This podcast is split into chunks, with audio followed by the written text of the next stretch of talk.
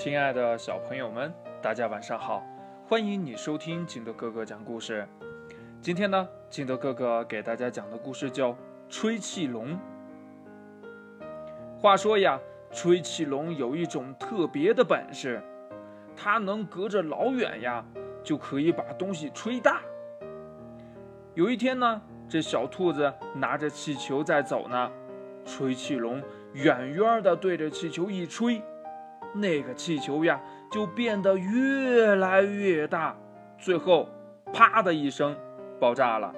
嘿嘿嘿嘿嘿嘿嘿，嘿，嘿真好玩儿！吹气龙呢，却躲在树后边偷偷的笑着。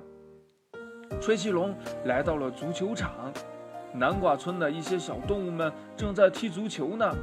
当小熊飞起一脚。气球就像炮弹一样直向球门飞去的时候，吹气龙朝那个足球 吹了一口气，只见那个在空中飞的足球变得越来越大，最后砰，爆炸了。到了球门里呀，它已经不是足球了，而是一层破的皮了。嘿嘿嘿嘿嘿嘿嘿，哎，真是太好玩了！吹气龙呀，又偷偷的笑了。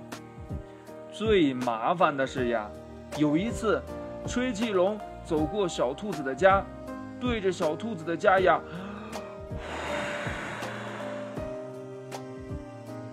吹出了一口气。只见小兔子住的房子呀，也变得越来越大，越来越大，最后嘣，房子呀就像气球一样爆炸了。嘿嘿嘿嘿嘿嘿嘿！看着房子像气球一样爆炸，吹气龙呀又觉得很好玩。吹气龙，你把我的家给毁了！小兔子大声的喊着。这时候呀，那些踢足球的小动物们也都赶来了，大家都围住了吹气龙，好像呀要揍他呢。对对对对不起，吹气龙哭了起来。如果我不吹气，我肚子里的气越来越多，我就会爆炸的。这时候呀，大家看见吹气龙的肚子开始圆了起来。圆的呀，像皮球了。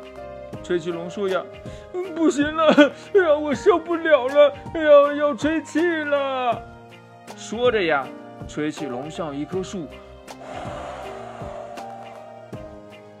吹了一口气，这树呀变得越来越大，然后呀像气球一样爆炸了。爆炸后的碎片堆了一地，就好像刚劈好的柴一样。小兔子想呀，嗯，那吹气龙吹的气用的好的话，说不定还可以做很多好事儿呢。小兔子对吹气龙说呀：“来，你对着橘子吹气吧。”吹气龙对着橘子吹了一口气，这个橘子呀就变得越来越大，像一个气球一样大。小兔子说呀：“呵呵。”我真喜欢这个橘子气球。吹气龙呢，又在地上捡起了一粒豌豆，对着它呀吹了一口气。这粒豌豆大起来，大起来，最后变得像足球一样大了。小熊他们呀很高兴，这回呀他们又有一个新足球了。吹气龙又对地上的蘑菇吹了一口气，这个蘑菇呀。就变得越来越大，最后呀，变成了一座蘑菇房子，给小兔子住呀，正合适。后来呢，吹气龙想吹气的时候，就会去吹南瓜村的那架大风车，因为它一转动呀，就会发出电来，全村的电灯呢就会亮了起来。故事讲完了，亲爱的小朋友们，吹气龙要吹气。它的气呀，吹出来是有破坏力的。但是呢，到后来，吹气龙想了想，诶，它可以给风车吹气。嗯，那我们在生活中一样看似不好的东西，如果我们改变一下它的用途，可能就是一个非常好的东西喽。你在生活当中遇到过这样的东西吗？快把你想到的跟你的爸爸妈妈还有你的好朋友相互交流一下吧。喜欢听金德哥哥讲故事的，欢迎你下载喜马拉雅，关注金德哥哥。同样的，你也可以添加我的个人微信号码幺三三三零五七八五六八来关注我故事的更新。亲爱的小朋友们，祝你晚安，明天见，拜拜。